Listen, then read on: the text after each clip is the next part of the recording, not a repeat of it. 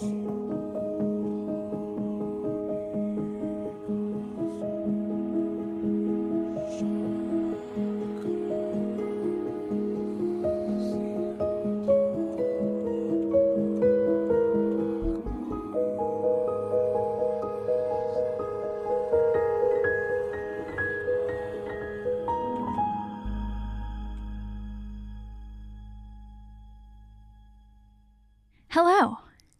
And welcome to the Spirit Diaries podcast. Yay! We've operated into real life. We've gone outdoors for once. Outside. It is very cold. We underestimated the warmth. Mm-hmm. I should not have worn short sleeves. Yeah, I'm freezing. So, we decided to switch it up a little bit this week and film at an actual haunted location. Mm-hmm. So this place actually used to be an asylum and unfortunately had very common reports of neglect. Nice. A lot of darkness here, but now it's a beautiful park and definitely has an overall pretty good vibe. I'd say. They've renovated it a lot too, so mm-hmm. It's a lot nicer and it's up to code now. Yeah, so we're actually sitting where a building used to be because I think it extended out this way quite a bit. Yeah. But pretty cool. We just want to say a quick thank you to our patrons. So thank you for supporting our journey. As you all know, it's been a lifelong dream to be able to talk about this, and we're really excited that we had the opportunity to film our first season, which is streaming for free on YouTube, and we're just super grateful that you guys continue to support us, and we are really hopeful that there will be a season 2 in the future, so we're hoping for that, but patron support helps us get there. And a special thank you to Chemically Feline, who is a Fey-level patron and is the top tier of supportiveness. The most supportive person ever. So we're super grateful. Today we have a story that piggybacks off of that hitchhiking ghost stuff we were talking about last time. Yep, pretty exciting. Yeah, so I am really excited to share this story because I did not consider this haunting to be a hitchhiking ghost until we were recording and you were talking. Mm-hmm. And I heard all these things that perfectly matched with a haunting I had worked on. It's super interesting. Yeah, and I just noticed we are right directly on a security camera. Are we? Yes, we are. Look up into your right. Oh, hello. Do you want to wave at the security camera for a moment? Okay. I mean, we're allowed. It's a park. Mm-hmm. It's very strange. We're on camera. We're on camera on camera. Yeah. It's cameraception. I know. So when I was in my early 20s, I was really working on trying to figure out what mediumship meant to me mm-hmm. and how it kind of played a role in my life. And I was on Facebook Ooh. And I was in all these like medium Facebook groups, which were filled with all kinds of people. As we know, the paranormal is filled with all different types of people, all different types of experiences. It's so vast. It's really kind of interesting how much, like, variety there is within the paranormal. But it's also really hard to tell who's real or not in those groups because it's like you can just join it and be like, hey, guys, I'm like you. Yeah. So I started looking and connecting with a few people, and we were kind of doing, like, reading exchanges, and that's how I was figuring out like who I liked and who I didn't. So I'd exchange a reading with a fellow medium or intuitive or psychic, whatever word you prefer to use. And this one lady picked up completely on my spirit guide, mm-hmm. which I thought was like pretty cool because I had told nobody at that point about him. And I was like, cool, you're legit. And I had given her a reading, which was really strange. And that was one of my first readings where I quoted someone directly. Right. That she had known. How did that feel? I don't know. Super validating to be able to quote someone directly. Yeah, it was her. I think it was her mother. And it was her mother had said it, but it was her grandmother's quote. But it was a situation that she had shared with her mother. It was like in a very specific location. I see. Sorry, there's people yelling and being obnoxious. We're over here having a seance. Come on now. Okay. So, yeah. So anyways, we had both validated each other and started kind of helping each other out when we had medium questions, because that's something I always wanted from someone. I always wanted to try and find somebody who had mediumistic experience, to where if something random happened, I could be like, how do you handle a spirit who won't go away? Or how do you handle them showing up in the middle of the night? Or like, at that time, I was being bothered by so many of them bothering you. Right. And I wasn't sure how to handle that. I'm sure it's nice to have someone to bounce ideas off of, too, that is understanding of the situation that you're in. Because I know for a lot of that time, you did feel, like, alone in what was happening. So just having someone else who understood, I'm sure, was nice. Yeah. She's super, super nice. And she was hosting circles in her house.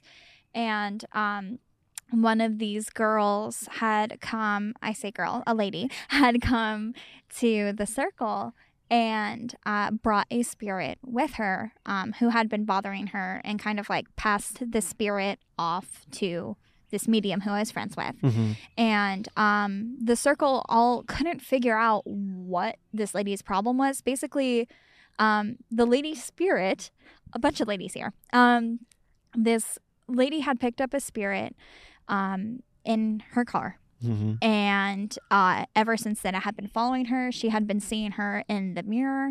The lady had been leaving puddles of water around her house. Oh, wow. And there was just like this overwhelming, people were hearing audible voices of her crying, of her screaming. And it was a big problem for this girl. So she came to the circle and was like, take her, right. Get rid of this. Right. And this lady did, because she's like, I'll try and work with her. And the lady was not communicative. The spirit just wasn't participating. This lady had all the same experiences, was seeing her in mirrors, was having all these water problems and strange puddles that rapidly were appearing in her house. And that just sounds like something out of a movie. Like, yeah. That sounds very intense and, like, strong for a spirit. Mm-hmm. I had never heard of that, and she had reached out, and she's like, hey, Birdie, can you see if you can connect? Mm-hmm. And one of my personal, like, I don't know, abilities, I don't know if you can say that, one of the ways I can connect with spirit is I can connect remotely. Right. And I don't know how that works. I've theorized, like, am I connecting, like, through the living person? I don't know. Anyway, it's probably Wi-Fi. Yeah. So spiritual Wi-Fi. Turned on my Wi-Fi. I turned on my Bluetooth. And I reached out to this spirit, and she had told me she was so upset because of her son. Who had died, and she could not find where he was buried. Right. And it was this huge stressor for this person. God, we have a whole group of people walking by, and they're staring at us, and I'm sure they're like, what the fuck are these people doing? We're talking about ghosts. Shut the fuck up. We're used to stares at this point in our lives, I'm pretty sure. I am not. I just look at them like this and I just go. So she was just all talking about her son. And I seen her with this wet, greasy hair. Mm-hmm. And at this point, I did not know about all the water being left around. She let me read super blind. She had said it was a woman, and that was it. So I told her, I was like, she has like this greasy, wet looking hair.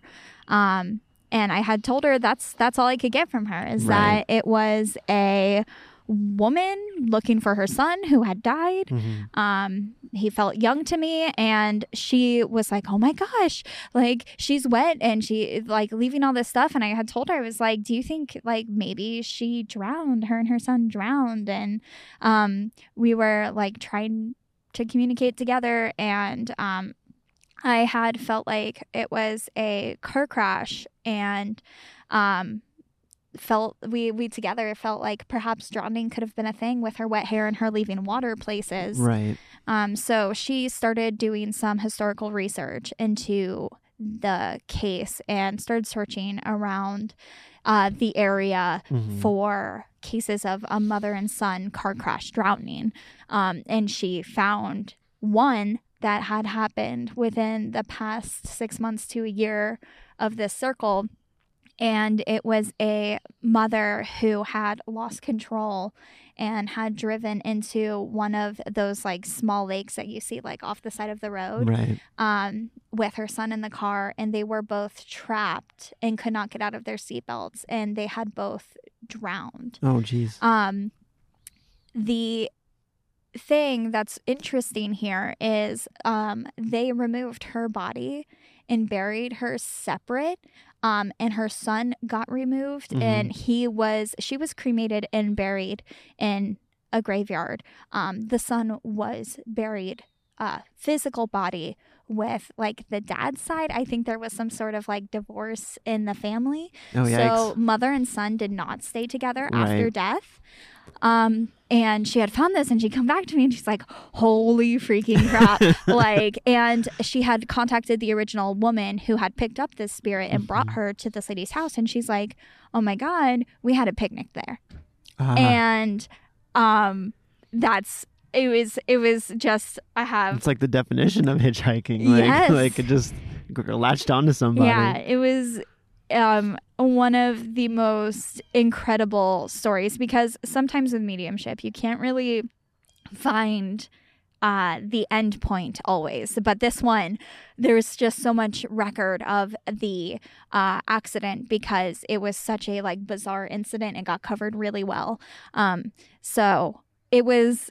I remember being so excited, because this was one of the first times where like all this information was really starting to come together, mm-hmm. and it just felt really cool to work with the team, and like all of this came together. So now we knew what had happened. We knew who she was. We knew what her name was. Right. And I was talking with the medium who was now, I guess, in possession.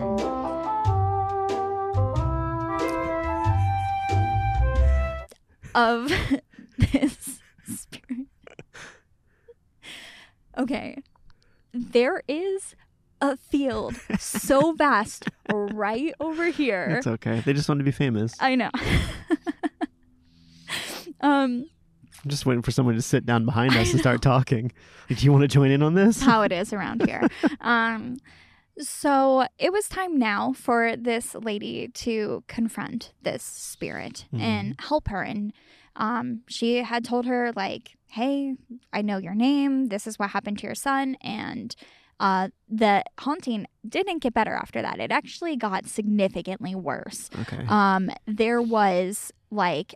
outlashing towards her family. She was married with a few children. Mm-hmm. The sons started having experiences. They never have paranormal experiences. Her husband started having experiences. He never had paranormal experiences. Just all this intense sadness mm-hmm. and like freaking outness and the disembodied screaming in the night. It was just wow. like severely haunting them. And I rechanneled the woman. And pretty much the same thing was like, take me to my son. Like, right. I want to go to my son. So I told this medium, I was like, if you're up for a road trip. She was lashing out because she wasn't being heard. Yeah. It's like, why don't you, I was like, take some flowers with her. I said, go to the store. I was like, pick out some flowers. I was like, take them to the son's grave. Mm-hmm. I said, and go see his grave. Don't go to her grave. Right. Because she had tried going to her grave and being like, you're dead. And it didn't work. Stay. So I was like, go to the son's grave and see if that helps, and just like have that moment with her and him. Mm-hmm. we had ended up at this point pooling records and finding death certificates, and he had died after her.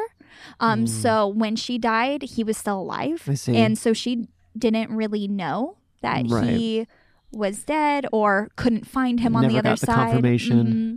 So as soon as she took him to the son's grave, she said she felt this like weight lift off of her, that like everything was really calm and serene. She left the flowers, she went home, never had an experience with that lady again. Wow. Totally gone. So how satisfying was it for you as a medium to like help solve a case like that? I don't know.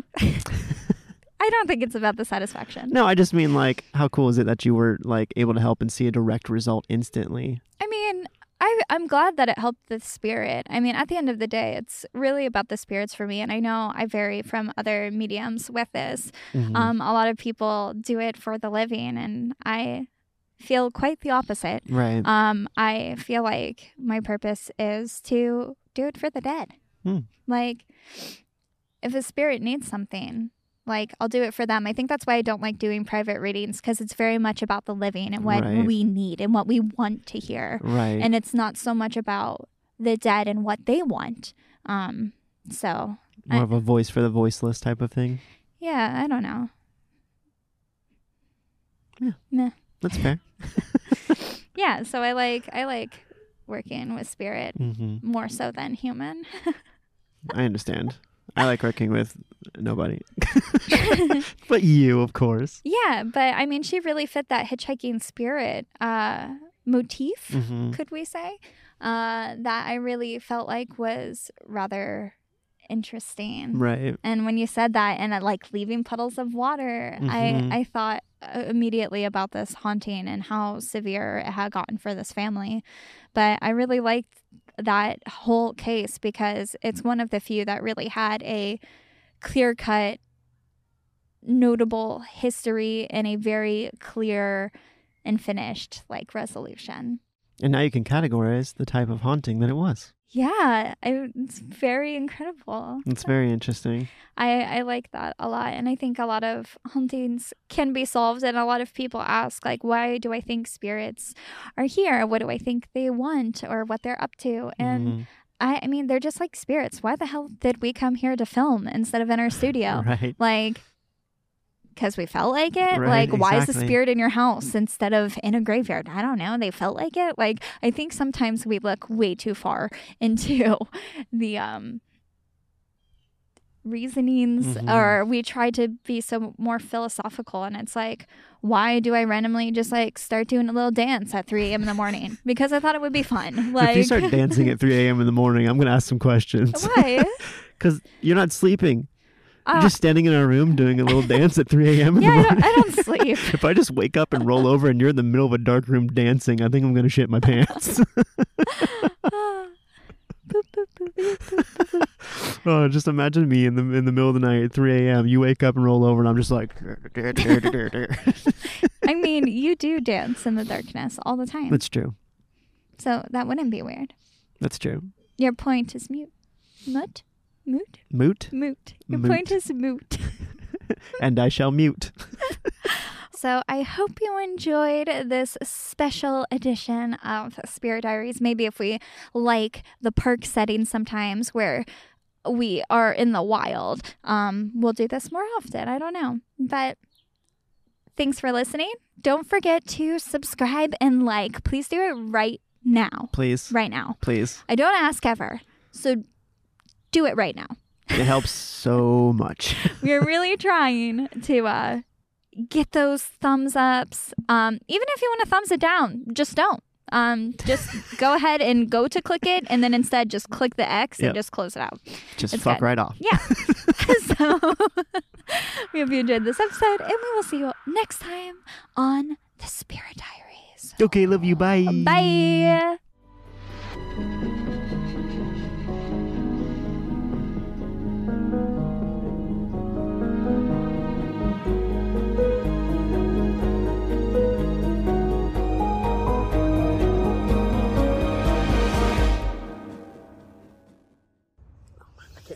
Me neither.